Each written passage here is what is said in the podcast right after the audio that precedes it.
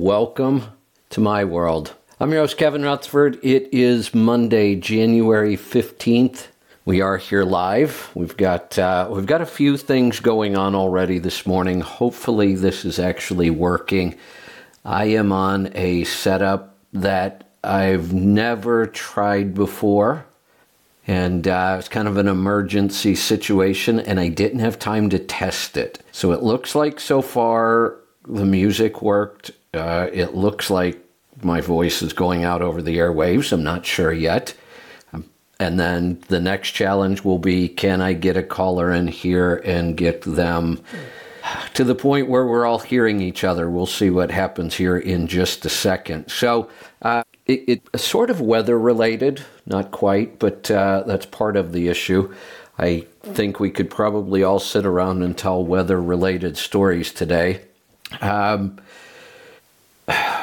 obviously, there's a lot of crazy weather going on around the country. Some of our numbers may not sound all that extreme compared to what I'm seeing around the country with really severely cold temperatures, but this was a very extreme weather event for us here, and uh, a little challenging for me because I had three different locations that needed attention. Um, we normally... Normally, never see temperatures anywhere under twenty. And twenty is pretty rare for us. We spend most of the winter in right around forty or so. We'll get a couple of snows. It'll drop down into the high twenties every now and then. Pretty mild winters for the most part. Uh, not this weekend. This weekend, um, we have been down in single digits since Friday. We were down as low as four degrees. We're not much higher than that right now. Uh, I am out at the homestead, and that's kind of why I'm having equipment issues today. My mixing board that I keep out here decided it just didn't want to turn on today at all. Uh, not a whole lot I can do with that. Not easy to troubleshoot if it won't turn on. So I had to scramble. Luckily, I had my backpack with me some, with some extra equipment. I'm actually testing something that we're, we're shooting for anyway. I just wasn't ready to test it. One of the things we've been, um, one of our goals has been to be able to do this show from anywhere with just a laptop or even possibly just an iPad. But we haven't got to the point where we were ready to test that equipment yet. Luckily, I had it and I've been playing around with it. Uh, today, right now, all I've got is a laptop. Uh, that's it. We're doing the whole show from just a laptop, no mixing board, no other audio equipment. Um, the audio is probably not great right now because the uh, the mic that I'm using is designed for a studio and I'm in a kind of an echoey room over here at the farm. So uh, we'll see how things go. And again, I'm a little nervous about bringing a call in here. It might not work. Uh, speaking of calls, though, jump in and join us. It is a free-for-all. Things are going to go fast today. We've got uh, a little bit of time right now. Uh, Brent Hutto will be joining me at the bottom of the hour. We are bringing back uh, rates and lanes. We're going to talk about what's going on with uh, freight and rates and volumes and all those things here in a little bit. In the meantime, pick up the phone and give me a call. The number, we're still on the same phone number. We haven't had to switch phone systems yet. Uh, three one nine, five two seven, six seven nine one, or you can hit the call button on your app, and that will get you in here as well. Uh, again, uh, I'm a little nervous. Calls are always an issue. I'm not sure if I have all the audio routed right to make a call work, so we'll know here in a little bit. Either way, um, no matter what happens today, we are only doing an hour, uh, mostly because I've got to go take care of stuff. So I said we could probably all sit around and tell weather stories. I'm going to start. Uh, it did get very, very cold here. We got about... I'll bet we're somewhere between eighteen to twenty-four inches of snow out here at the farm. We didn't get nearly that much snow at home in Cascade Locks, even though it's only twenty miles away. But what we did get, crazy sixty to eighty mile an hour wind gusts um, while it was snowing. So we didn't get as much snow, but boy, it was crazy. Still is. Wind's blowing like crazy when I left there this morning. Uh, I have been jumping back and forth. We were out of power at home uh, for about thirty-six hours. Came on late last night, gone off and on many, many times. Um, we lost power for a little while at the farm, but we did have water freeze up out here. And I do have a burst pipe. I was trying very hard to keep things warm out here, but it wasn't enough. I've got a burst pipe out in the pump house. So I got to fix that today. Uh, the coach actually saved us a little bit. We were able to keep the coach running on the generator and kept that warm, and we had everything we needed out there. So um, it's just been a lot of work. I've been running back and forth between um, the two houses and the coach, trying to keep everything warm and not freezing and deal with power outages and frozen lines and uh, plowing the driveway out here. Uh, at the farm, luckily, I've been able to keep that clear because, like I said, we have almost two feet of snow out here. Really, really light, powdery, because it's so cold. It's absolutely beautiful. So I'm not complaining too much. I am tired. I've been working long days. I've been carrying a lot of firewood. One good piece of news I'm actually surprised by. I was a little concerned on how this um, the house might do out here on the homestead.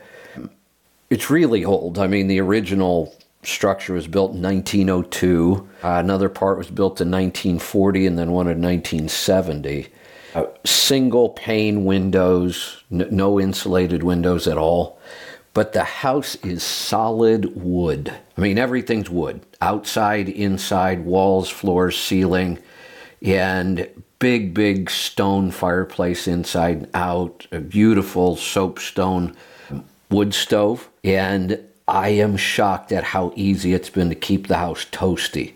Even down in low, low single digits, uh, the house is almost uncomfortably warm out here because I have the, the wood burner just cranked up, using a couple little oil heaters on the other end of the house, and uh, toasty as can be. Um, even when the power was on, we weren't keeping the house in Cascade Locks all that warm.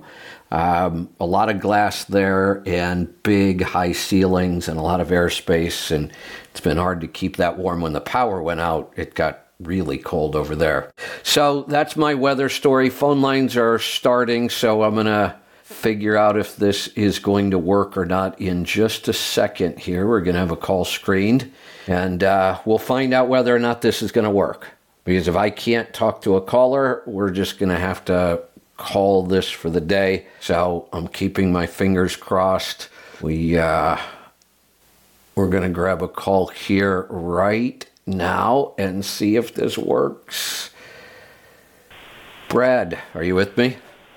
Yes, I can hear you. All right. Now the next question is, when you talk, are you getting any feedback of your own voice? No, I don't believe so. Okay. Sounds good. Oh, we, we might be able to make this work today then. Let's give it a shot. What's on your mind?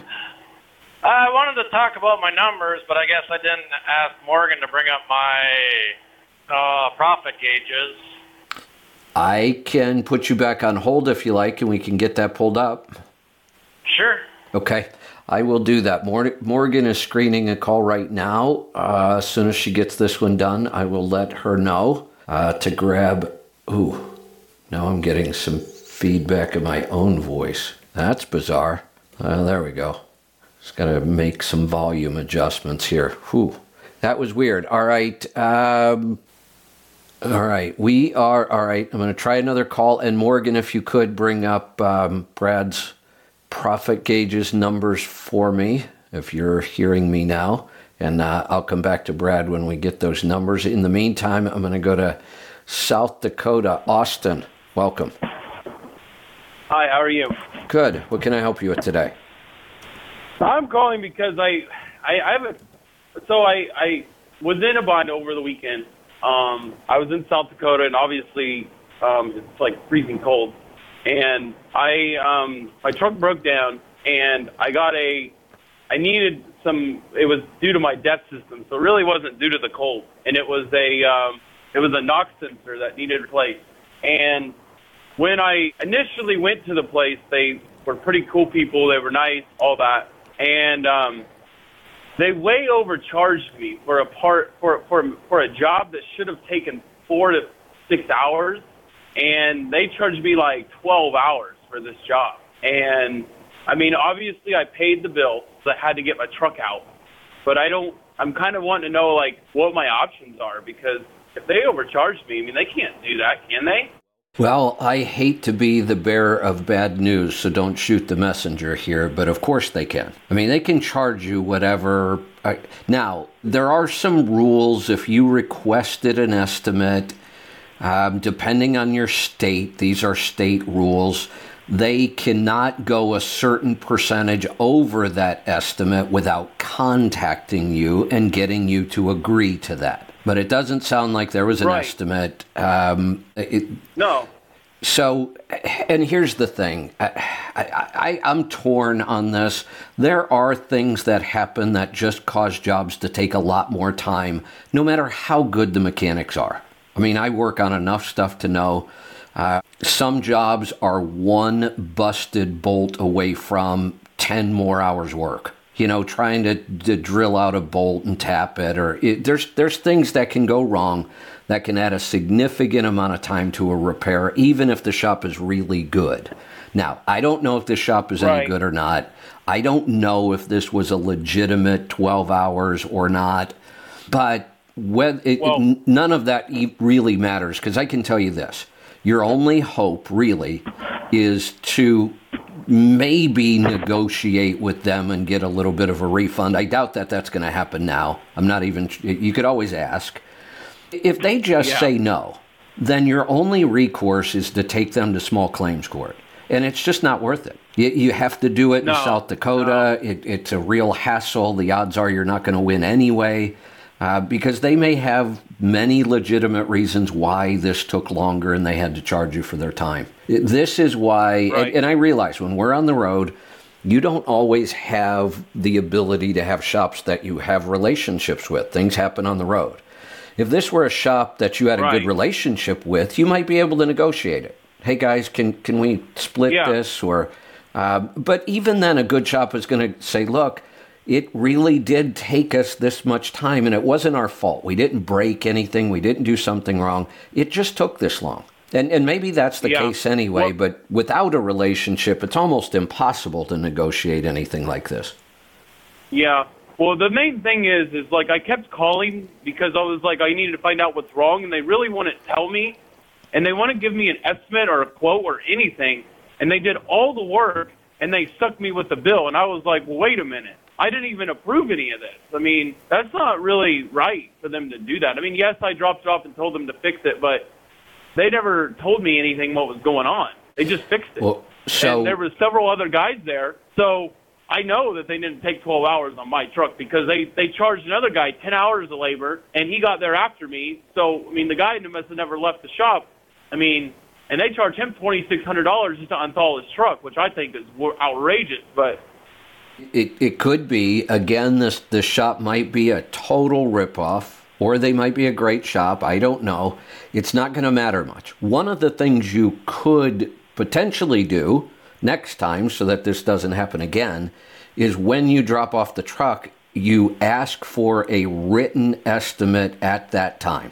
And if they won't give you a written estimate, then you either decide to take the truck someplace else or you take your chances. If they give you a written estimate, then you have to understand whatever the rules are in South Dakota. I don't know. This, like I said, this is this is different in every state. And it's different sometimes for us because this is considered a business-to-business transaction. We always we don't get the same protections that a consumer might get. So you got to look it up in the state. Some states will say if you have a written estimate, they can't go more than ten percent over without your written approval.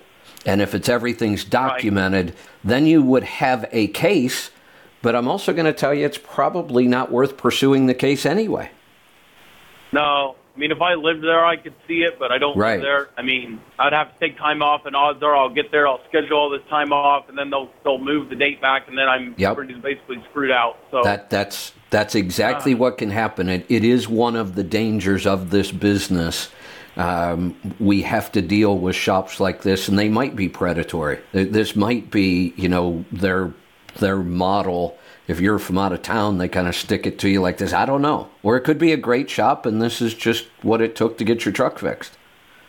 Yeah, I mean, they were pretty good at explaining things, but, you know, again, I feel like with all the trucks they had there, I just don't see how they would have taken that much time on my truck when they had multiple guys there getting fixed.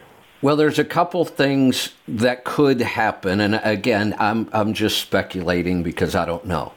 If they put three people on the truck, you're going to be charged three hours for every hour of work. Because because they're paying three technicians. So that's one possibility. They had multiple people working on it. You can rack up more hours than what you were there. Does that make sense? Yeah, that does. I never actually ever realized that. That's one huh. part. There's another part that a lot of people don't understand. Uh, there there is a method of paying mechanics and technicians that's pretty common. When I, I used to manage body shops, and this is how we paid everybody in the body shop, the the the technician or the mechanic is not necessarily being paid an hourly rate based on the clock itself. He's being paid an hourly rate based on the estimate. So, and all manufacturers have these books that say to replace this part takes this long. Now, if the if the manual says it takes an hour, that's what they bill you. A good technician sometimes can get it done in a half hour. He still gets paid for an hour, and you still pay for an hour. Right. That okay. that that's the way it well, always you know, worked in the body shop. I used to be able to work forty hours in the body shop and get paid for fifty-five to sixty most weeks. I mean, if you were really good and and you could. Now, the downside to that was, if I rushed a job and I made a mistake and it came back, I didn't get paid the second time. Yeah. Well, that makes sense. I mean, but, you know, one thing that I did discover, and, you know, it's not that big of a deal, but they did steal something from my truck, and they went through my truck.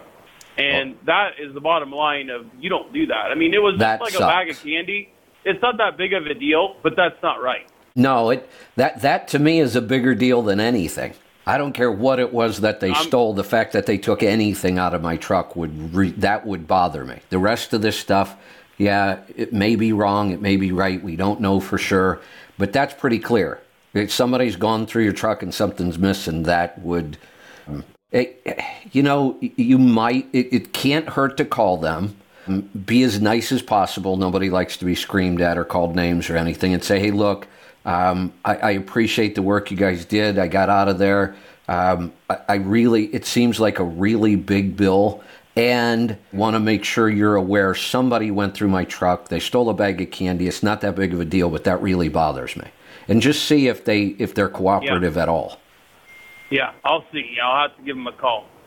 But I mean, I'm worried that something else is gone. I just haven't discovered it yet. I mean, I brought all my, my electronics with me to the hotel, so I know that nothing valuable is missing, but I don't know.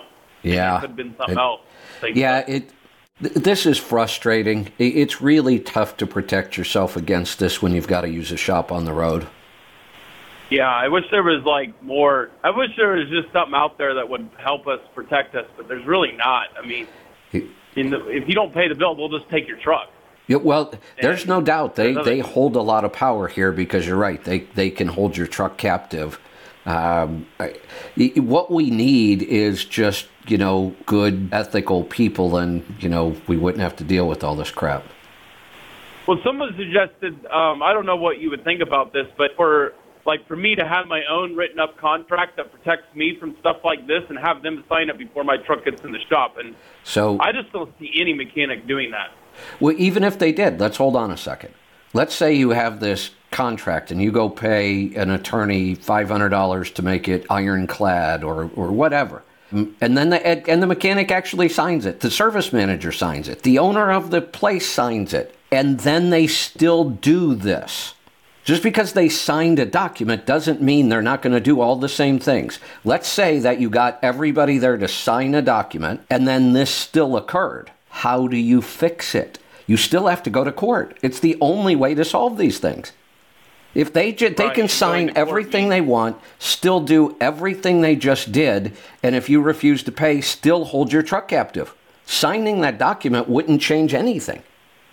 Uh, and yeah, and that that is true. I mean, then, you know, if you want to take them, I mean, I guess you could charge them for all the days that you're losing when you're sitting in court, but well, then you have to get attorneys involved, and then it's really not worth it. Well, you, lose your- you don't know that you can charge them for all those days. You have to be able to win the case, and the judge would have to decide to, to pay all that extra money, too. None of that stuff is guaranteed. It all comes right. down to a judge huh. trying to decide. And unfortunately, when you go in front of judges, they're judges. They don't know anything about trucks, but yet they have to decide who's right here. And it, the shop will bring two attorneys and three technicians if they want to. And they'll sit there and make you look like an idiot in court.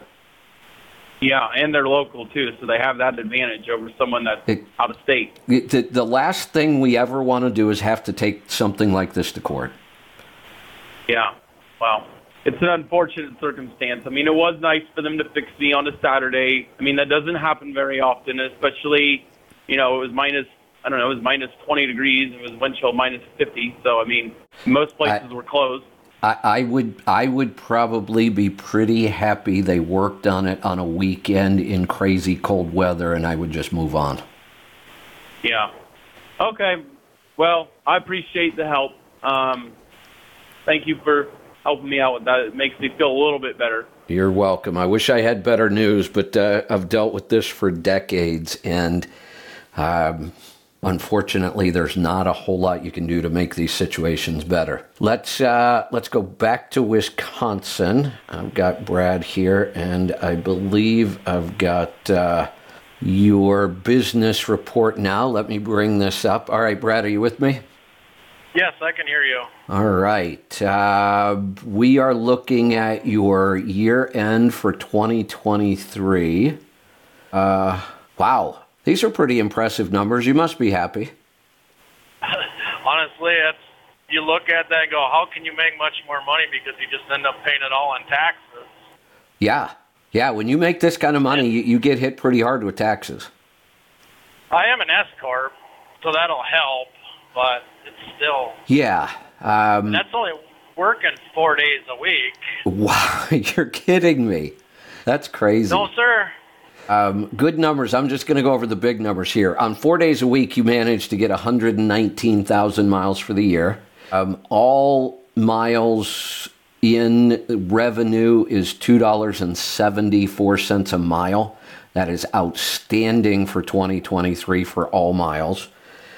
You do a great job of managing your expenses, so your profit per mile is one dollar and sixty-seven cents.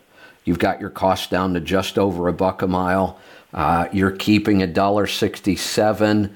Uh, it works out to uh, right around two hundred thousand dollars profit for the year. Uh, those are just incredible numbers, really. That's all contract freight, haul and reefer in Wisconsin. And it could have been a little better, but I need tires here this week, which I bought last year. And I spent uh, eight thousand dollars on a toolbox for uh, maintenance costs. So excellent. Yeah, good thinking to get the tires last year. That helps a little bit tax-wise. Um, probably helps a little bit inflation-wise too. So uh, these numbers look fantastic. You know, I'm going through fuel cost, uh, maintenance cost. You you just uh, you've got things dialed in here, and it's very profitable. Thank you. So I'm. Um, Being an S-Corp, how do I don't quite understand the whole distribution thing. So let me try to explain it. Money for- so the I R S says if you are more than a two percent owner of your business, your corporation, and you are, obviously you own more than two percent of it, um, do you own it all or do you have a spouse that might own some or a partner? I'm one hundred percent. Okay. So... you are required to pay yourself as an employee for the work you do for that corporation. So we we have to pay you a reasonable amount. Now, tax-wise, If we want the lowest tax bill we can get, we, we want to keep your payroll as low as we can keep it. The issue we have is we want to make sure the I R S doesn't come in and argue with us and tell us it's too low. And it's fairly easy for us. We can take the average company driver's wages per mile, apply it to your one hundred nineteen thousand miles, and say that's what I'm paying myself. The I R S could never, ever argue about that. That's safe. If you if you want and you've got a good aggressive tax preparer, you can always try to go lower than that. Uh, and, and you know, you may have to argue with the I R S about it someday, or you may not. They may never question it.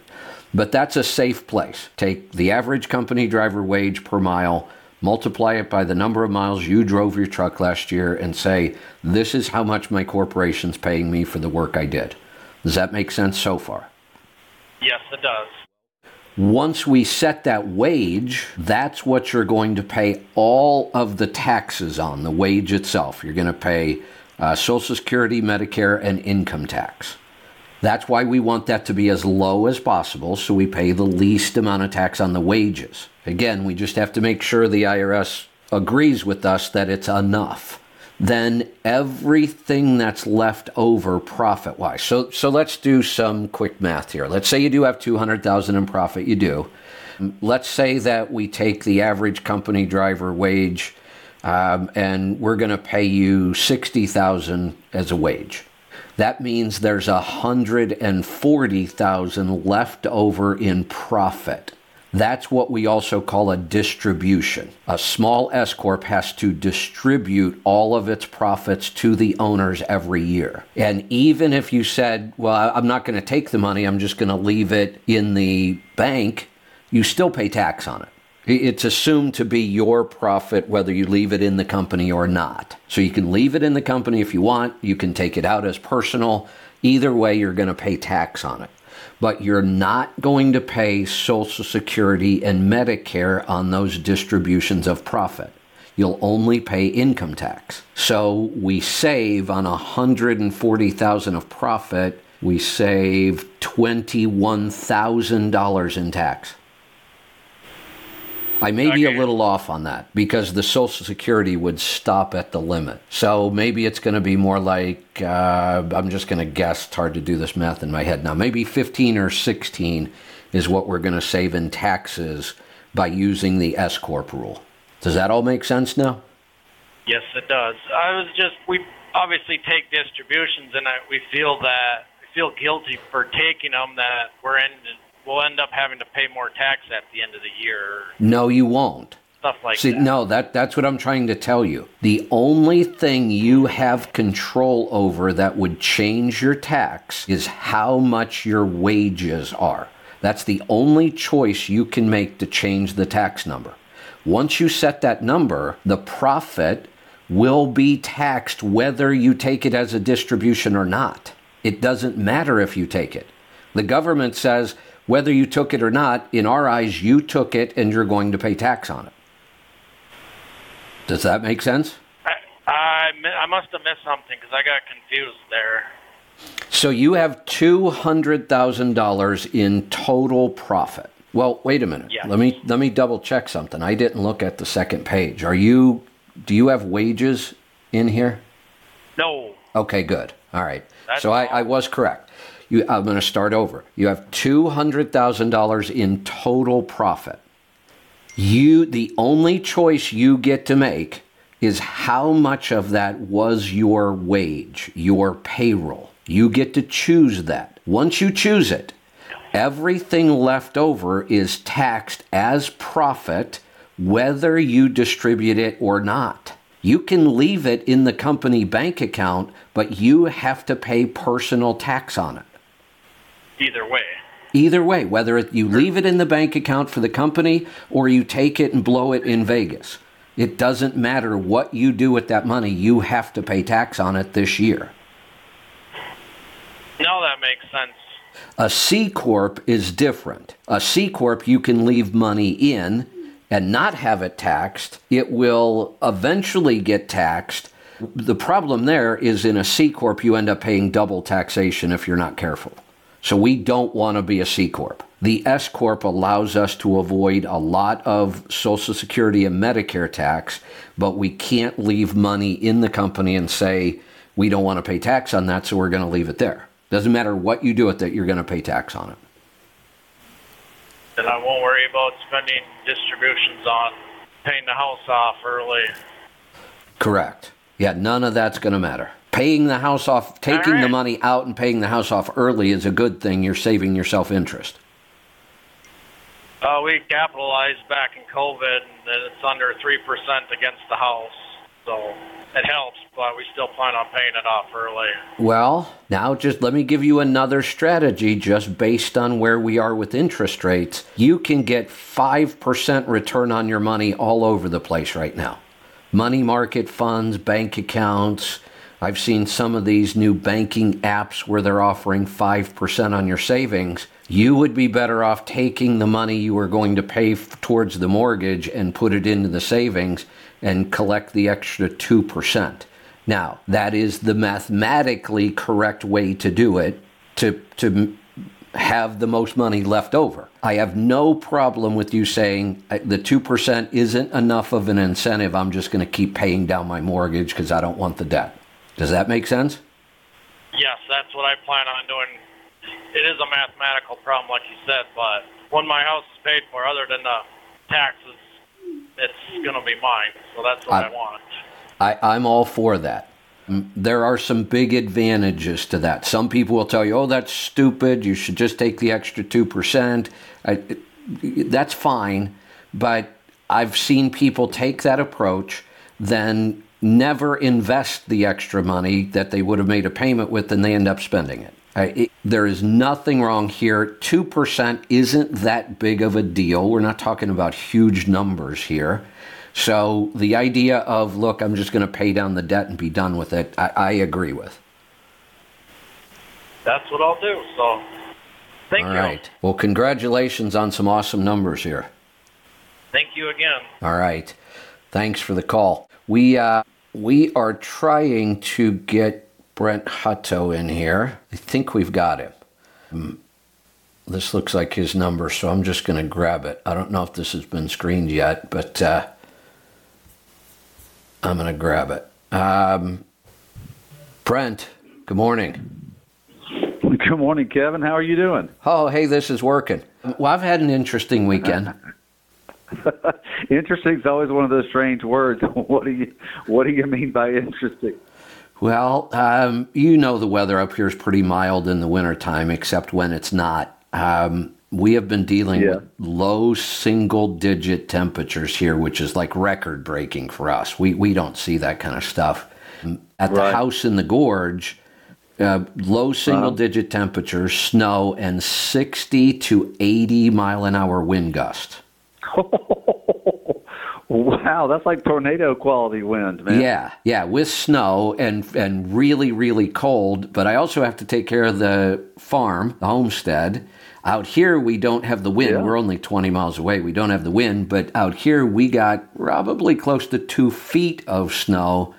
And we've been in the single digits for about forty-eight hours out here now. So um, power has been going on and off at both places. I've got a burst pipe out here at the farm. I was trying to keep everything warm and it didn't work. So uh, it's been interesting running back and forth. And what saved us from all of it was the coach is out in the driveway, so I could just start the generator and get everything we needed out there. So I'm not really complaining, but it, it's been interesting and a lot of work, and I haven't slept much in the last three days. Oh my God! Sounds like that long trip you just took, and not sleeping much. Yeah. But uh, same here. Same here in Alabama. We we're uh, we're going to get down into the teens for a few days, and uh, this winter weather that's going across the nation, and we'll uh, we'll we'll for us in the South who are totally unprepared for that northern weather, as we call it. That's right. Uh, we're uh, we're uh, we're we're just kind of batting down the hatches. It, all we have to do is hear about it. It's going to it might snow, and we shut everything down. So, well, but it's been good stuff. I'm actually going to Kansas City tomorrow, so it ought to be even colder there. Oh yeah, that'll be interesting. So um, you guys in the South should shut down at times like this because we all know none of you can drive in bad weather. That's very true. So now, that is very true. So as we warm up out of this starting sometime tomorrow, what we have to look forward yeah. to now is they are saying it's going to warm up right to the point where, depending on where you are, you may see snow, you may see sleet, you may see freezing rain. Mm-hmm. On top of that all the snow great. we just got. So, yeah, it On should be uh, wow. Sh- should be interesting. Yeah, no doubt, man. Well, no doubt. Well, that does make sense. I tell you, it uh, it'll slow trucking down for a bit, but uh, it makes the demand a little higher, and hopefully uh, carriers out there can get a little higher rates uh, in going into the next few weeks or something. Which is what we're going to be talking about today. So uh, first off, welcome back. I'm excited that we're uh, we're bringing back Rates and Lanes, and we're doing this together again. No, my gosh. Me too, pal. Yeah, me too. It's been a long, cold winter without you, man. So uh, happy to be back on uh, with Let's Truck, and happy to uh, continue to just uh, you're in my quest on helping the carrier uh, run their business better and be more profitable. So look, always, always, always cherish my time with you. Hey, you know what? Um, we're going to talk about some rates and what's going on, and at the same time. Yeah, man. Um, you know, you just mentioned helping carriers run their business better. The last, well, yep. this year so far, we, you know, it's the year's over. We have a lot of people who use our software to track their numbers, and they've got their accounting all up to date. Right. So we've been getting a lot of calls this year. People want to go over their numbers for last year. Just had one right before you came on. Okay. Um, okay. I am shocked at how good some of these guys did in twenty twenty-three. And we know twenty twenty-three was kind of rough. Wow. You know, started off Tough fairly year, strong, yeah. but, but um, you know, it's been a challenging year for rates and volume and all that. We're going to talk about it. I I still mm. have single truck owner operators and small carriers breaking records for profit in twenty twenty-three. Well, what's the what's the special sauce for that? What's the what's how how are they doing it? Here's what I will tell you. It, it, the people who are calling are, are people I've known a long time. Uh, I, I'm not taking any credit for this, but it, they're doing all the things we talk about, and they've been doing it for years.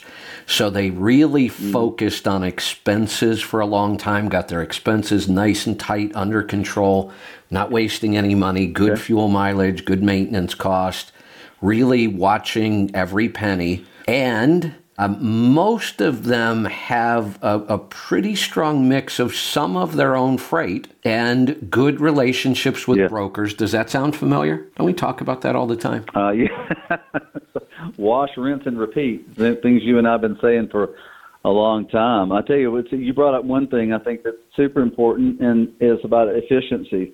You know, uh, operational efficiency in the truck, but also operational efficiency in their business, knowing your numbers, understanding where you can make changes, understanding when you need to make changes in this. You know, this year was a correction year, Kev, and uh, it went from an incredible, you know, twenty-eight month huge marketplace for carriers where they made more money than I hope they've ever made in their life, uh, then back to a corrected normal market, which uh, can be a big-time challenge, right, because you got to adjust to that. So, uh, but but if, but if you if you got a grip on your business, then these types of things don't affect you as much.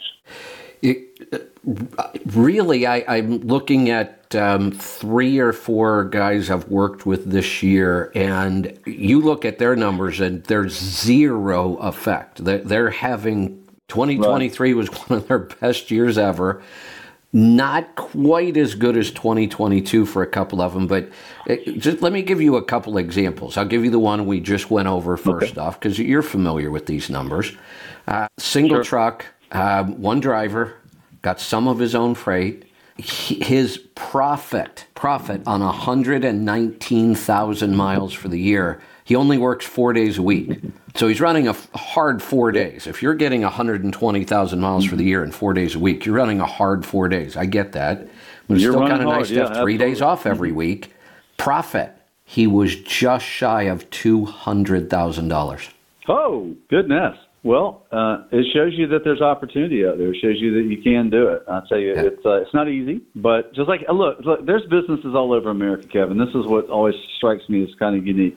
you know, there's businesses in America that make an un, an, an abnormal amount of profit, and they're in the same segment that are other, that thousands of other businesses in. Why, why is that? Right. Well, you, you you talked about one thing. You're, the consistency at which they of, of who they operate with is usually a big part of it. And you just talked about where a carrier, one of the best things they can do is go find either two or three brokers or a couple of shippers that they can work with. Sometimes it's a lot harder to work with shippers because you got to do all the work that a broker does. And um, but find those those providers, and, and you'll make a lot more. You'll you'll make a higher rate because you're more efficient. And when you're more efficient, they can they can afford to pay you more rate. They can they can afford to pay you more. Yeah, yeah. It. Um, I, I I've got another one we'll we'll talk about as well. But I, I want to go back to okay. something you said. This is okay. big picture kind of stuff. You sure. said all over the country, every industry, every business, every segment, there are always going to be a handful of companies that do significantly better. Yeah, and for sure. My favorite question, all my listeners know, my favorite question is why? And I will tell you, yeah, why? At, why at, is that? Yeah. At twenty-one years old, when I bought my first truck and I signed it on the Spartan Express, and I was running local. So there was about uh, twelve contractors there. Everybody had one truck at the right. time.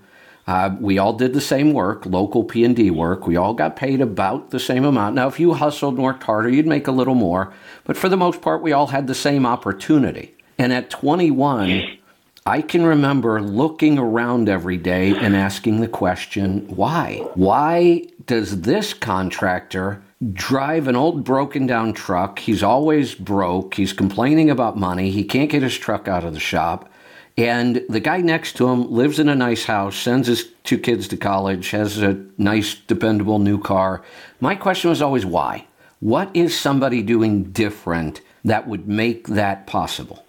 And I started questioning right. that early, and it's what I still do today. Why? What can we do to make more profit on the bottom line? I mean, it's it's what I've spent my entire adult career figuring out.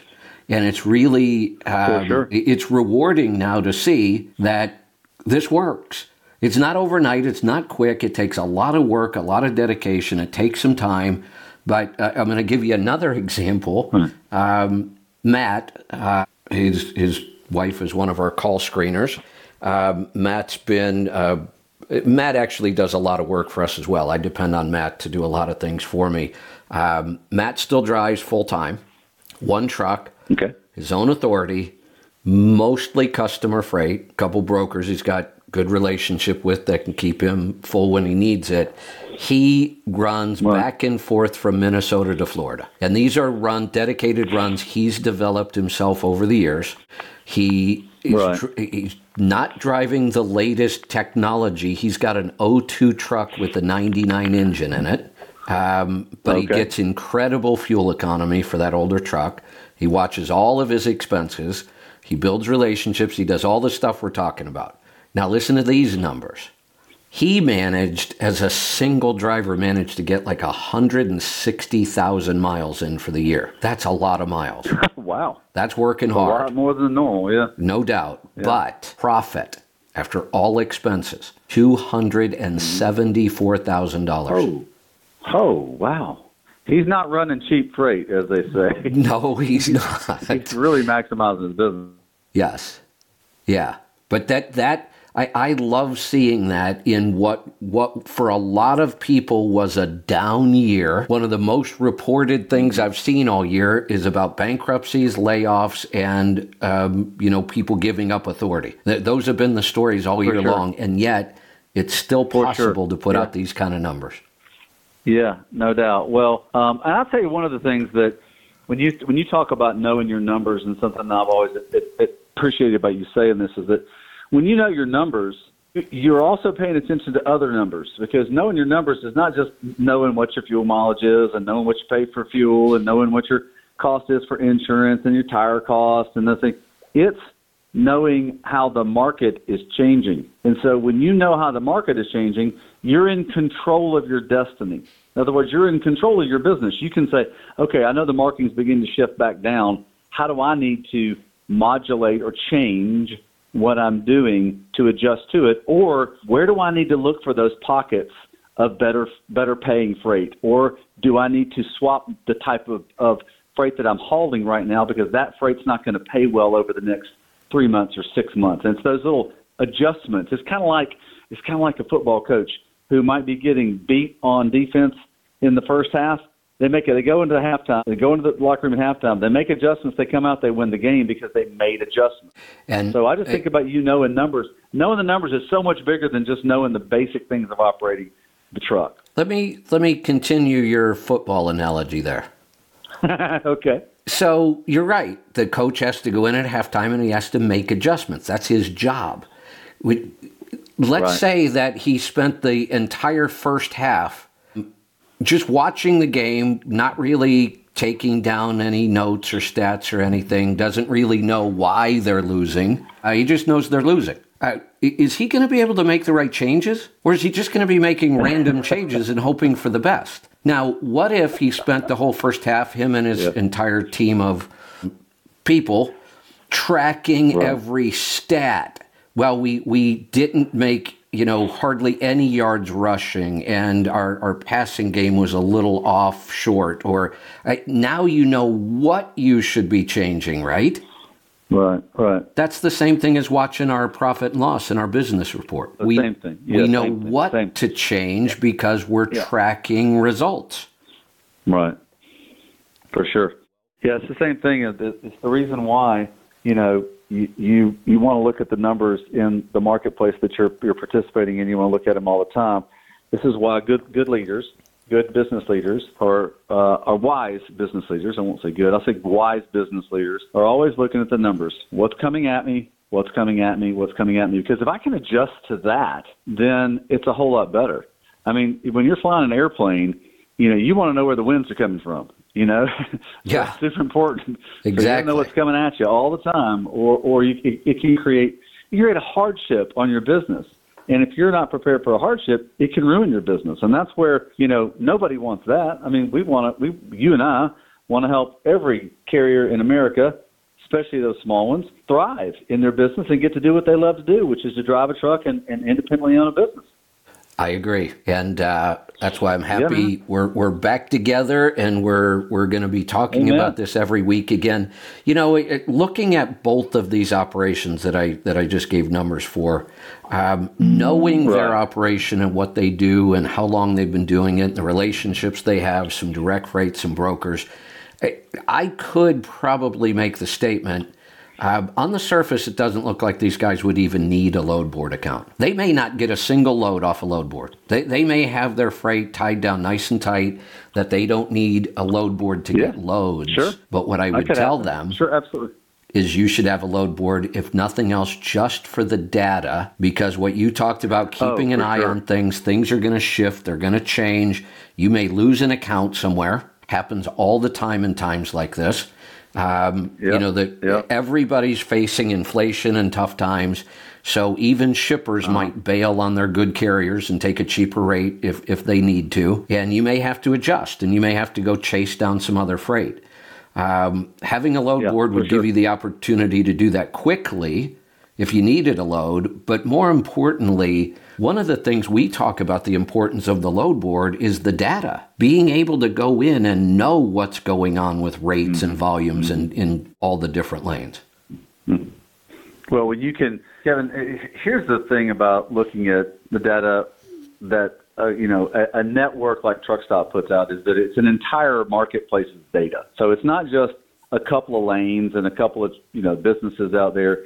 It's hundreds of thousands. And when you can look at data that reflects an entire marketplace, and you as an owner of your business, you're looking at, okay, well, I've been working with this broker for a while. We're in this, we're in this lane. They may have to come back to you. If you're working with a broker, they may, they may come back to you and say, hey, I need, I need five cents less a mile for these next five loads or something. And, but you, you could go in to Truckstop and look at the, the actual lane in and go, wait a minute, well, that's that's not true. It's actually paying a little more than that right now. And I'm not saying people are being deceitful. I'm just saying that there's always a negotiation in the process, and, and he or she who has the numbers, has access to the numbers, wins in the negotiation because they have all the power, because the data is the power. So when you can go in and look at that, and you can look at rates, you can look at lane densities or how much freight is in the lane, you can look at market conditions, You can look at how things have changed over the last six months. In other words, what can I expect? So there's a tremendous amount of marketplace data that you can use to run your business. You can even push that back to the broker and say, hey, there's opportunity here. Do you have more opportunity in this area of the country? Because I see that there's more freight in this in this geographic area or this state or this lane that I'm in. Is there more opportunity for me here? So there's all kinds of things that the data can can be a massive, massive benefit. And and when you, can, when you when you consider that you can have access to it for about forty or fifty bucks a month just on the basic end, then you know that's that's great. And the, on the holistic end, I think it's one hundred fifty a month. It's just not a it's not a whole lot against your profit, your bottom line profit, to have access to an entire marketplace. And if, if it was limited, I could understand, but it's not. It's a it's an entire look at a marketplace. It, exactly. So uh, I'm I'm glad again we're doing this. You know, I it, it would be interesting if we could go back and find the last show you and I did. Um, and compare the numbers to what we're going to talk about today.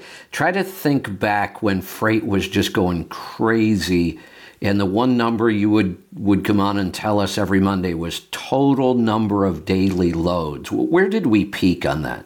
Yeah, correct. All right, well, let me let me let me go back. Let me look real quick because I can tell you kind of. I'll give you an estimate on what it was where when you and I were on previously. I'll give you a real. I'll give you a quick estimate. Stand by. Let me pull that up. So I'm going to look at um, uh, about April of twenty twenty-two. Is that correct? Would you say that's that right? I think so. Does that sound right? Okay. Well, in, in April of twenty twenty-two, the high the high point that day was almost was one point two million loads. That that's those are the kind of numbers I remember, right? Yeah, yeah. yeah. One, one, one point two million loads in a twenty-four hour period on a Tuesday. On Tuesday, uh, April fourth, uh, there were one point, approximately one point two million loads. And you fast forward to today, and we're we're we're somewhere in the uh, mid four hundreds. We're four seventy, you know, right now. Well, here's the thing, but but here's the thing that's important to know is that the one point two million, not a historical normal. Correct. It's like a lot right. more than normal. It's a lot, lot more than normal. So you wonder why rates were so high. Well, it's because you had one point two million loads, and you still had this, basically the same number of trucks that run in the marketplace. Well, today we have we have more trucks in the marketplace because more more truckers came into the, the for hire marketplace, into the, into the spot market, and you've got you've got a normal amount of loads that are in the market. Not a, not a not not a low not a low number. But a normal amount. So when you've got the normal amount of trucks and the normal amount of freight in the marketplace, it's going to come back down to normal, you know. So we're looking at these rates, and the rates are about normal from a standpoint of cost over time if you average them out. The problem is inflation's high, fuel's high. So it's a challenge. That's what creates the challenge. But but just in general, yeah, one point two million loads, boy, wouldn't we all like to have that all the time, you know. But uh, so, um, yeah, so but so – So that's just kind of the reality of things. When you work in a supply and demand marketplace, and that's what we all work in, this is a trillion-plus dollar industry. So there's lots of money to be made. You just got to figure out where to make it. There you so go. Hey, it's a big, it's a big industry. Supply trillion-dollar marketplaces are, are are always supply and demand. Yes, yes. So I, I'm, am I remembering this correctly? You said today we're at four seventy. Wasn't there a time where yeah. three to four hundred thousand was more normal?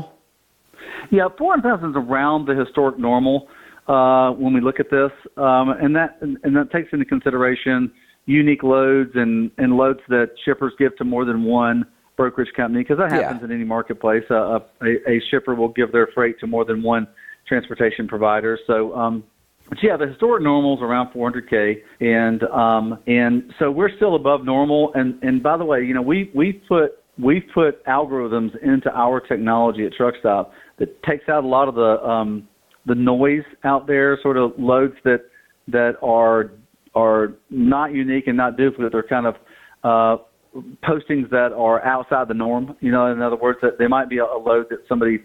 That uh, that's just taking the noise out of the system. I'll just say it that way. Yeah. So uh, so it's still a very healthy market from the standpoint of freight. So if that's the case, we've got good, healthy volume numbers. There's there's still a good number of loads mm-hmm. out there. We do have too many trucks chasing them, but and I, I think that's we do. a, a we do. part of why These people that built relationships and have some dedicated freight are still doing really well. I, I don't see shippers trying so, to yeah. take advantage of this. I see the shippers being fairly loyal this time to their good carriers. Without a doubt, Kevin. I just got off the phone. I just did a podcast, our Freight Nation podcast, with Rob Haddock, who was the Senior Director of Transportation Planning for Coca-Cola, really very, very large, you know, yeah. in the United States and the world. And uh, he talked about m- the most important thing for the shipper is the consistency in on-time delivery. He goes, you know, he goes, my my goal as a as a as a um, as a shipper out there was to make sure that the goods got there on time, because if they didn't get there on time, they couldn't be, well, for Coca-Cola, they couldn't be consumed, sold and consumed. He goes, but for every shipper, it's, you know, they can't be purchased by the consumer. He goes, so so marginalizing rate is not the most is not the most is not the priority to the shipper. It's making sure the goods are delivered on time. And if you've got a consistent, trusted carrier, whether it be a one-truck guy, a five-truck guy, a hundred-truck guy, they're going to be more likely to give you more, uh, and this is even on the brokerage side too, because they deal with all kinds of different freight, not just spot market freight. They deal with contract freight too. They're more likely to give you a better rate when you can provide the consistency for them. And consistency comes around. You got everybody knowing each other and hauling freight before for them. So yeah, you're you're right on the money with it. So we've talked about volumes and number of loads, and we, we've um, started to touch on rates here. Give us some idea, where are we yeah. rate-wise right now? Oh, sure, absolutely. Well, uh, we are at around uh, the entire spot market's about two dollars and thirty cents. That was wasn't this week. It was two two weeks ago. Well, it wasn't last week. It was two weeks ago. So it's coming right out of the holiday break. So in the holiday break, rates go way up. They'll go up ten, twenty cents a mile in different segments, and then they start to come back down because truckers take off time in the holidays, and uh, load load costs just go. I mean, the load, load volumes, excuse me, the rates just go up. But presently, right now in van, uh, we're down one cent from the previous week. It's about two dollars and thirteen cents. Flatbed is two dollars and twenty cents, twenty-seven cents. Uh, refrigerated, which went way up during the pandemic, like sixty, seventy cents a mile, is at two sixty-four. And I don't know what they are right now this week because today's a holiday. Today's Martin Luther King Junior Memorial Holiday, and so um, the, our data won't be. I won't have it until tomorrow morning, but. But what, what's also interesting in this is that, that the, one of the things that cuts into profitability is fuel. Fuel has continued to go down. It's dropped thirteen cents in the last fifteen weeks, which has been good. It's still above where uh, the Russian invasion of Ukraine, still ten cents above that, but it has dropped and continues to drop. Uh, and OPEC even said, hey, they're going to continue to cut the cost of uh, of their oil that, the, that we import. So it's likely to continue to go back down. But, yeah, that's kind of where we are on rates. So, you know, in my mind, historically, those still are good rates. Th- those are historically strong rates until you compare them to today's cost. I mean, today's costs are really sure, high in a lot of ways. Sure. So, but those still are good, strong numbers. We've seen far worse rates than that over time. Interestingly enough, the two examples I just gave, um, now, I, I want to make sure people understand what we're talking about. When you say that rate is, uh, we were right, e- reefer was one of the highest in the two sixty range, the others two twenty, two thirty, down in that, yeah. those numbers. We are talking about loaded miles. That's a rate on a with load. Fuel, yeah, with with fuel, load, everything. Yeah, yeah. Right, right. Now, and that's, and, and, yeah, that's that's the carrier rate, right. Mm-hmm. When I give the the number, and I'm reading somebody's business report, and for example, uh, you know, I mentioned Matt.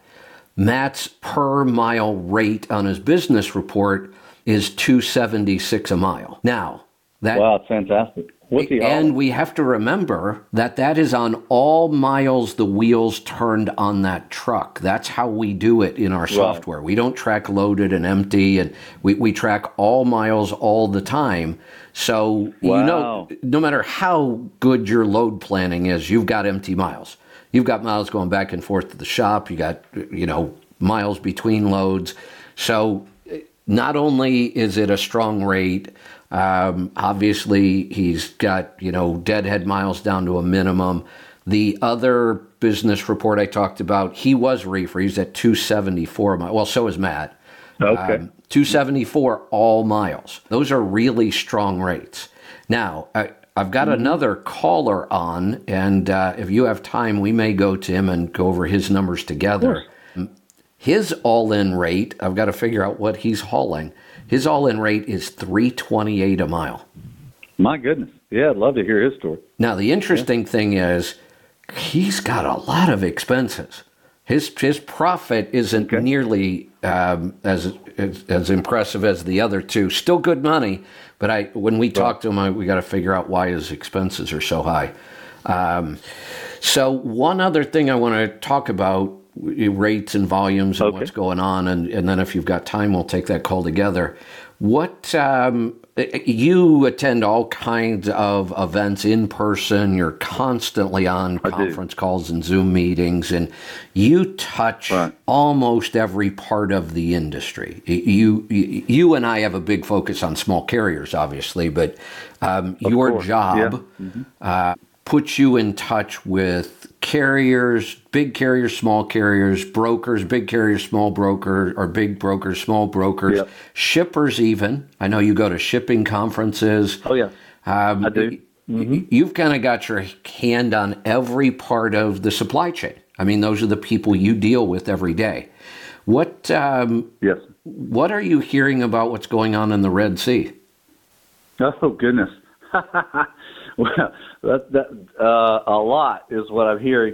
Hearing it's uh, it's it's gotten to the point where okay, so container rates, just like just like truckload, full truckload rates, came all the way back down to normal. I mean, you heard during the pandemic that to get a to get a spot, you know, market container from China to America was twenty thousand dollars, you know, right. at the high end, and so that's just like that's just like well, you know. I'll move that for seven dollars a mile. You know, so right. it's the same sort of thing inside of inside of inside a full truckload. So, uh, so but container freight came all the way down to normal too. It came back down to between twelve and thirteen hundred dollars for a, a container freight to move from, from China to the United States. And by the way, there's spot market in, in the container market for the, the, the maritime industry as well, just like there is in full truckload. And there's not all freight on a ship is. You know, twenty thousand dollars a container during the pandemic. A lot of it was the normal rates that they were negotiated at. So, but you know, supply and demand, and that, that changes things. And so, uh, what I what I've seen what I've seen so far is there's there's, there's two things going on. Number one, the issues with the, the, the terrorism that's going on there in the Red Sea is is causing shipping to go another direction. In other words, it's coming around Africa instead of through Africa. Uh, the the the the, the uh, Uh, eastern side of Africa. So the the challenge with that is that there's a time element aspect to it, and then there's just a, a this isn't this is an out of norm element to it. And so what it's done is it has now doubled the container rate. So it's doubled from the twelve, thirteen hundred, and it's doubled it to make it twenty-six hundred, twenty-seven hundred, twenty-eight hundred dollars for containers. So that the prices have gone up, and they're likely to continue to go up as long as that's not ceased. And going on there now, there's a lot going on. Obviously, you've got the United States and a lot of different groups out there that are banded together militarily and are putting quite a bit of squeeze on the rebels. I call them terrorists that are doing what they're doing because they're just trying to cause chaos. Is all they're trying to do, and try to hurt people from a standpoint of financially. And so, so that that's what's going on in the Red Sea, and, and it'll it has not yet, but eventually will, if it continues, affects rate, rates in the United States. And wh- why is that? And it's because the United States is the largest consumer of goods in the world. In other words, we buy more than anybody else, and so we're going to continue to do that. And uh, so, eventually, our rates will go up if this continues. Right now, it hasn't touched it much. But it will. I read a great report out there from my good friends at uh, Bank of America. They had nice uh, comments on it. And I know that uh, also Stiefel Research, who does a tremendous amount of transportation research, was talking about what's going on in the Red Sea. And, and uh, But, uh, yeah, it's a conundrum. It's unfortunate. Um, it's wrong what, what what's going on there. And I'm just glad that, that the United States as a military power has something to do with it. And, and the reason we we do is, number one, it's the right thing to do. But number two, Kevin, the world is flat, flat, F L A T when it comes to freight because everything is connected.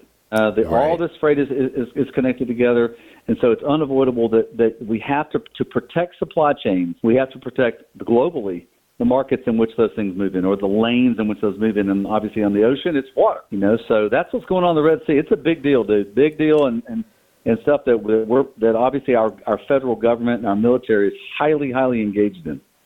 Uh, great reporting on that, by the way. Are you familiar with Peter Zeihan? With who? Peter Zeihan. Peter's E N? Uh, I don't think so. Zeihan is the last name. Starts with the letter Z. Zulu. Oh, Zeihan. Oh, no. Uh, I don't know. Uh, it doesn't sound familiar. So I've got something very interesting that you should either read or listen to. Yeah, I'd love to, yeah. Peter Zeihan wrote a book called The End of the World is Just the Beginning. Oh, now I've heard that title before. I, yeah, it's a compelling title. I, I may have mentioned it to you at some point, but we may not have gotten right. deep into sure. it. So I read the book. I can tell you this about Peter Zeihan. H- him and I would probably not agree on anything politically. He's okay. way on the other side of most things, but he wrote a really compelling book. He has a lot of data in there that makes sense what he's saying, but mm-hmm. what he's saying mm-hmm. was so outrageous that your first thought is, oh, hell no, that's not going to happen. But by the end of the book, right.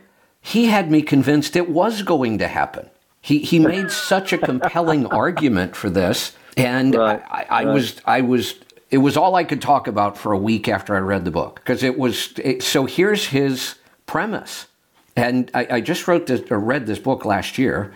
His premise was the only reason we've a, been able to build this incredibly complicated global supply chain where we take a raw material from Africa and we send it to China to be processed, and then we take that part and we send it somewhere else in the world to get another piece added to it, and then it finally ends up back in the United States where we sell it. And that's just one example of, you know, how crazy complicated this global supply chain has become. He said the only right. reason we were able to create that was because during World War Two, the United States built such an incredibly powerful navy that we virtually guaranteed the safety of all shipments around the world. And and we've been oh, doing sure. that, yeah. you know, for seventy plus years, eighty, ninety years, whatever it's been now, since World War Two, yep. I guess about eighty some years. And that's why we've been able to create this. But his claim was that can't last. And his, his initial oh, wow. argument... Oh, why that? Well, his initial argument was, and this, when you first hear this, you go, well, that's stupid. He says we don't have enough people. We're not producing oh. babies. We, we don't have enough human labor to keep this global supply chain running. Well, there's an absolute fact in that. Well, you've got most of the developed nations, uh, you've got to produce two point one or two point two children per right. couple in order to sustain an economy. And most all developed nations are under two, including the United States, yes. with the caveat in the United States that we have immigration and it's got us at like two point six or two point seven. And so uh, we've we've been able to stay above the watermark because of that. But yeah, most of the developed nations, and that's including England and France and everyone else that are citizens of that country, not just the im- the immigrants in that country, are producing far less, even all the, almost down to one. Right. And uh, so this it almost wrecked China. You know, China has the one-child policy is no, that's no longer a thing. They they have realized that we need people. It, you know, it, so, and if uh, China needs people, that's telling us something. Yeah, that's true. That's true. Yeah. Right. So yeah, I, that that I'm not surprised by that at all. Because here's the thing.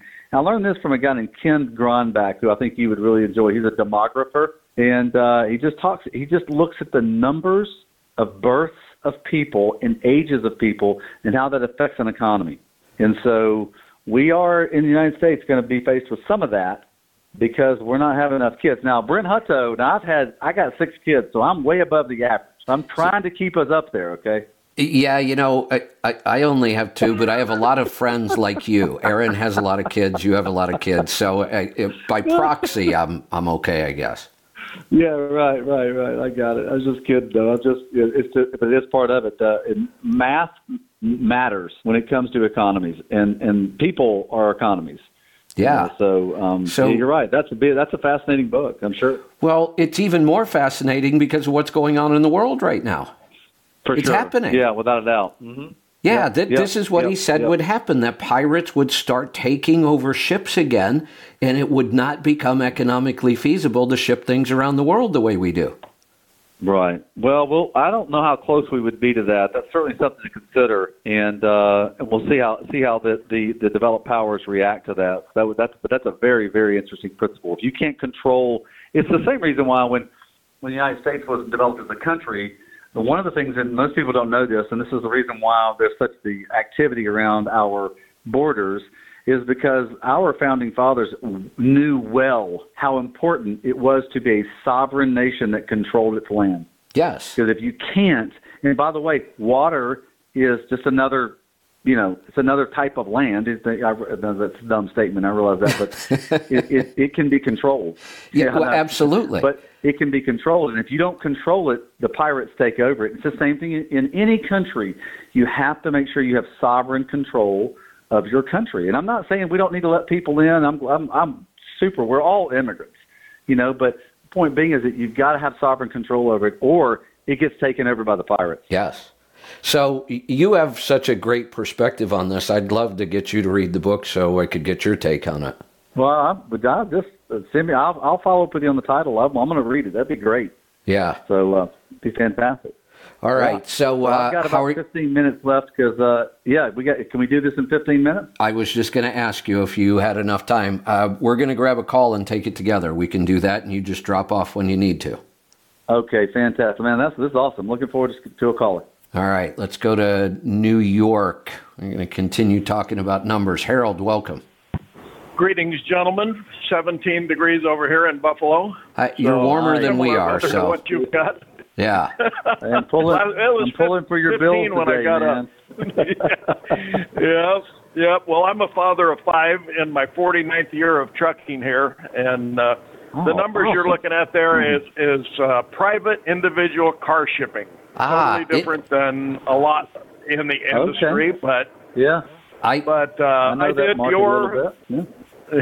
I did your uh, type of stuff in the beginning in nineteen seventy-five, but I lucked out and I hooked up with some produce brokers, and as a young man, I was able to haul direct for those guys in the beginning, and then I would.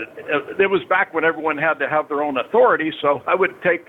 Whatever I had no authority, I would take whatever I could to get back to California after getting a decent load of produce east. So I struggled for a couple of years on that one.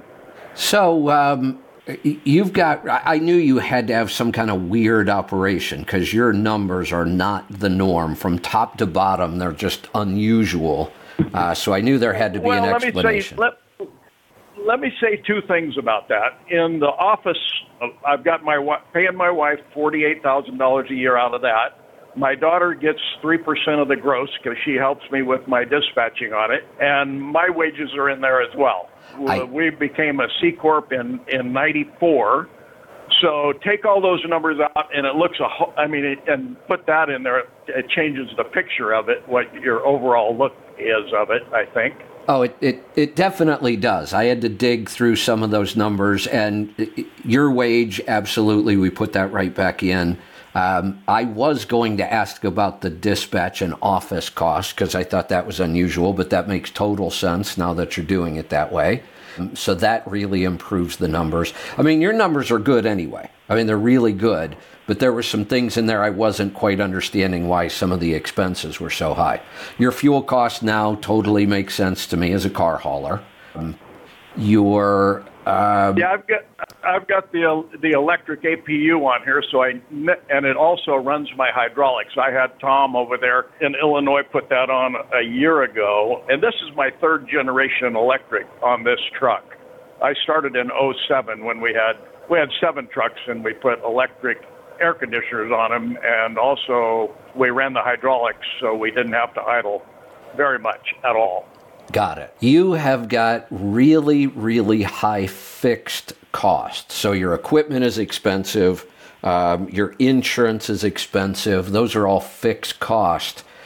So just so people realize how different operations can be, you have to make eighty cents a mile profit just to break even. just on your fixed cost alone, yep. you have to generate one hundred five thousand dollars a year to break even. Correct. Yeah, I, I took my wages out and my wife's wages, and it was like two dollars and sixteen cents a mile with all costs in there other yeah. than our wages, I believe. Yeah. Which, something like that. It, it, it was close to that. That so. sounds about that, right. I was doing some tired. math in my head. That sounds about what it would be, which sounds outrageous, but you're making three twenty-eight a mile all miles. And like you said, a lot of what looks like expenses really aren't, because it's going to your wife and, and you know, some going to your daughter. So um, really unusual numbers, but really good, strong numbers. How how much did yours change from twenty twenty-two to twenty twenty-three? Uh, you know, I'd have to look back on, on that to see, but I, in, in this truck, I had to, I ran into the boulder in the flash flood down there and had to replace the engine at the end of twenty-two. Ah, so that okay. cost me like seventy-eight seventy-eight thousand dollars. But I only have one more year of payments on the truck. This, uh, California made me buy this. I had a perfectly good oh seven truck that I would have kept driving until I couldn't do it anymore. But this one cost me three hundred fifty dollars. Uh, with, you know, with the new truck and trailer and the head rack and all that stuff. Right, right. Yeah, and that's why your fixed costs are so high. Um, this is one of those where it, it you really have to know how to read your report and what to dig into. And but once you figure it out, these are, again, three examples today of people having a great year in twenty twenty-three. The last year was on track to be better until I hit the boulder. Yeah. So. yeah. That was yeah. A, that was one of my that was one of the worst days in forty-nine years of trucking. Well, you I, you have to have one, right? I, gotta, I mean, you, you got to have one of those bad days. I guess it was pretty hey, bad. Kevin, can I can I ask Harold a question? Absolutely. Okay, fantastic. Harold, hey, this is Brent Hutto from Truckstop, man. Thanks for thanks for being on today, and thanks for being willing to talk about your business, and uh, thanks for being a father of five, you know, so I, I appreciate that. And uh, by the way, I appreciate I hope Buffalo, that. Thank I, you. I, I hope Buffalo, hope Buffalo wins today. So, uh, but uh, yeah, man, I got a question for you about your hitting the boulder, because a lot of times, you know, accidents or, you know, large mechanical failures will put people out of business, uh, will put truckers out of business. Uh, what, what did you do to get through that, or how had you prepared to your business when you had this obviously issue that you didn't cause? You know, how did you, how did you, how did you navigate through it? Well, we had we had had seven car carriers uh, three or four years before that, and I was selling them off one at a time as my drivers either passed away or retired. So I had an ex, uh, had about one hundred twenty-five pay our taxes, which was fifteen thousand at that time. Uh, the engine cost me seventy-eight thousand dollars, plus all our living expenses. So I, I, it was one of the only times in my life I ever had that much money, and but it went away quickly. So that's how we did it. I ended up putting a little bit of it on the credit card, but I was able to pay most of it cash. There you go. That's okay. Nice. So that's good to hear. Good to hear you. So you had it in in pocket to get through it, more or less. Most of it. Most of it, yeah. But, I mean, we were recovering in oh seven, oh eight. I had bought seven brand-new car carriers, and that was the, the housing crunch. We ended up losing six hundred thousand dollars bucks in about two years, and I, like Kevin, could not bring myself to file bankruptcy. I figured I got into debt, so I stuck through it. We're almost to get that paid off now. Right. So okay. I better get it paid off quick because I'm running out of time. I'm at the end of the runway here. All right. Your, your numbers are looking good. Keep it up. Well, I always have appreciated what you've done for us, and Brent, I've always enjoyed your talks with him. I'm glad that glad that you're back on there. It's always good information, even though I'm in a totally different industry than you represent. Yeah. Well, we've we've we've talked to the guys at uh, the car hauling groups and stuff, and uh, maybe look for something in the future with us working more closely with that part of the marketplace, because obviously you're vital to the to the to America, but uh, it is a very unique marketplace. So yeah, but so thanks for what you do out there, man. My pleasure. Thank uh, you, guys. All right, thanks for the call. All right, Brent, we're uh, we're gonna wrap this up. I had another. Oh, I know what I was gonna ask you. Okay. I know you've been pretty busy lately. I don't know if you have a thought on this or not. Uh, Okay. We could switch to politics here real quick in the last minute or two. Any predictions on Iowa today? Oh, goodness. Uh, you know, we, I don't know. I mean, I think it's a two-horse race right now, is it not? I mean, uh, it's just it's just our our, our president and, uh, and – well, that's not two-horse race. There, there's a few more people in it. But I don't know. It, it's uh, it, it's going to be – here's the thing. With, with the – it's hard to beat a president. I mean, this will be un, I've never seen this in my history, a person that was president that wasn't president that's going to run for president again. So first time in my life, I think when you consider just the, the, the popularity, it's going to be hard to beat him just in general, period. And the, the caucuses are great and all those things like that, but it's just going to be tough for them for, because he, he has such a groundswell. And here's the thing. When, when you're, when you're dealing with somebody like our, our previous president, Trump, he has enough money to do the things he wants to do individually. So he's not necessarily beholden to a bunch of other people that are influential in him being able to do what he wants to do. So where everybody else is. So, you know, yeah. Good luck beating that horse. Good I, luck. I, I agree. I'm pretty sure he should win pretty handily in Iowa today. But there, there's an upset that I'm looking for today um, that the media just doesn't even want to seem to talk about. And, and maybe I'm wrong on this one. We'll see. What's that? What's that? Um, I I think that Vivek Ramaswamy may put in a better showing than what they're predicting.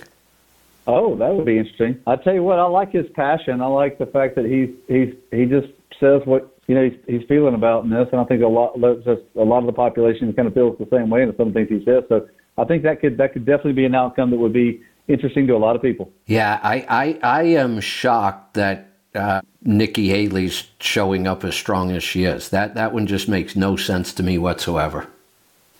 Well, it it is unique. I think that you know there's a lot of stuff that goes on. You know, you know the media doesn't doesn't uh, isn't always accurate with everything.